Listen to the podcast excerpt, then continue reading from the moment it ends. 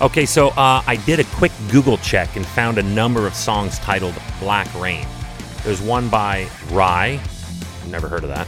Creeper, uh, no idea. Gregg Allman, oh, now I know that. Blink 182, and one of my favorite bands of all time, Soundgarden. Hi there, I'm Chris May, host of This Day in Weather History, a podcast from the Weather Network in Canada. And now you know that I really didn't move out of the 1990s as far as my music. On February 25th of 1991, real life black rain fell for more than 10 hours in southeastern Turkey. But how? Why? We're about to find out what happened this day in weather history. Remember first where Turkey is on the planet, who their neighbors are, and the fact that this happened in the year 1991.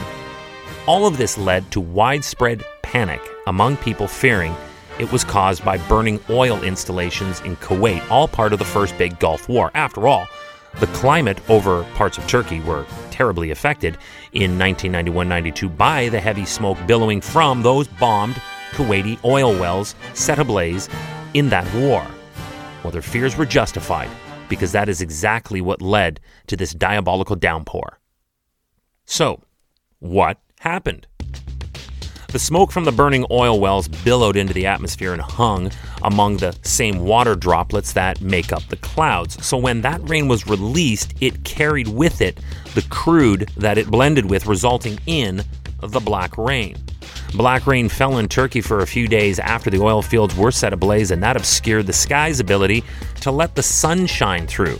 These huge clouds of smoke rose several kilometers into the atmosphere and effectively decreased by 25% the amount of sunlight getting through. And therefore, because this heavy, murky smoke hung in the skies for as long as it did, it resulted in not only black rain, but the coldest recorded winter ever in Turkey. Hey, just a reminder that today's episode is accompanied by a podcast video short. You can watch this two minute version of today's story on television on the Weather Network in Canada or online anywhere you are around the world at theweathernetwork.com forward slash weather history. Now, they're shot right here in my podcast recording studio and include photos and video from when all this snow fell and what it looked like. Then, after you listen to the rest of this episode, be sure to check out the podcast video short. The cyclonic whirl of this low pressure system that effectively draws columns of air and moisture into the lower levels of the atmosphere as a normal part of the organic hydrologic cycle also collected up with it the soot, oil, and other poisons and toxins and guck from the burning oil, and this foul mixture was what fell as black rain. Turkish scientists found the smoking gun when they tested the rain and found that it indeed contained several substances present in Kuwaiti oil. The saddest postscript to this is that these carcinogenic effects were also seen a year later. The rain, which fell in southeastern Turkey on February 25th, this day in weather history, blackened the hands and faces of people caught outside and stained their clothes. Hanafi Dermakal, the governor of a region affected by the black rain, said, and I quote, It first became all dark during the daytime, and then the black rain arrived. In an act of terrorism and war, Iraqi troops reportedly set fire to more than 600 wells in Kuwait, blackening the skies and filling the air with the stench of burning petroleum. And these burning oil fields are about 600 miles from that border between Turkey and Iraq. Remember off the top when I tried to paint a picture with Turkey's neighbors and the time they were in back then? This is that story.